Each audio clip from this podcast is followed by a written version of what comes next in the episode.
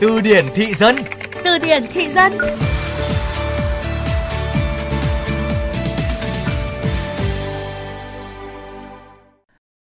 Mấy ông đấy lại tác động vật lý đến mấy thằng chọi con đua xe chứ gì đâu. Đàn ông tử tế ai lại đánh vợ nhỉ? Tác động vật lý lên má tí thôi em à. Tác động vật lý vốn là một thuật ngữ khoa học, nhưng tại sao lại được sử dụng rất nhiều trong đời sống xã hội, thậm chí là trên báo chí truyền thông chính thống? Cụm từ này còn có ý nghĩa gì khác nữa không? Cụ thể ý nghĩa ấy là gì? Từ điển thị dân sẽ cùng bạn tìm hiểu xem sao.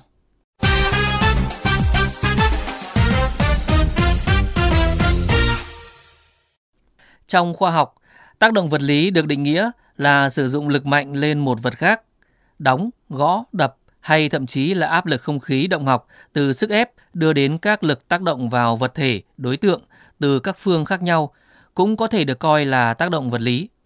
Tuy nhiên ngay cả trong khoa học thì cụm từ này cũng ít được sử dụng. Vậy đâu là lý do khiến chúng trở nên thông dụng trong xã hội? Thì đây, lý do khá là ngoắt ngoéo.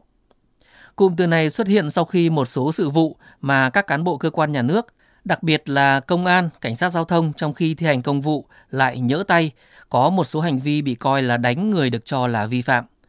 Tuy nhiên khi điều tra, cũng chính các cơ quan chức năng lại dùng cụm từ tác động vật lý để tránh đề cập đến tình trạng bạo lực có thể đã diễn ra và để lại hậu quả.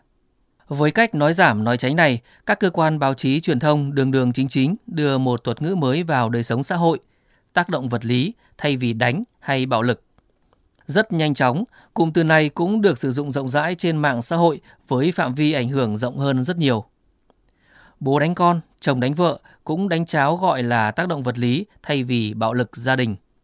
Thanh niên va chạm, gây gổ đánh nhau ngoài đường, ngoài chợ cũng gọi là tác động vật lý thay vì bạo lực đường phố hay là đánh lộn, hành hung.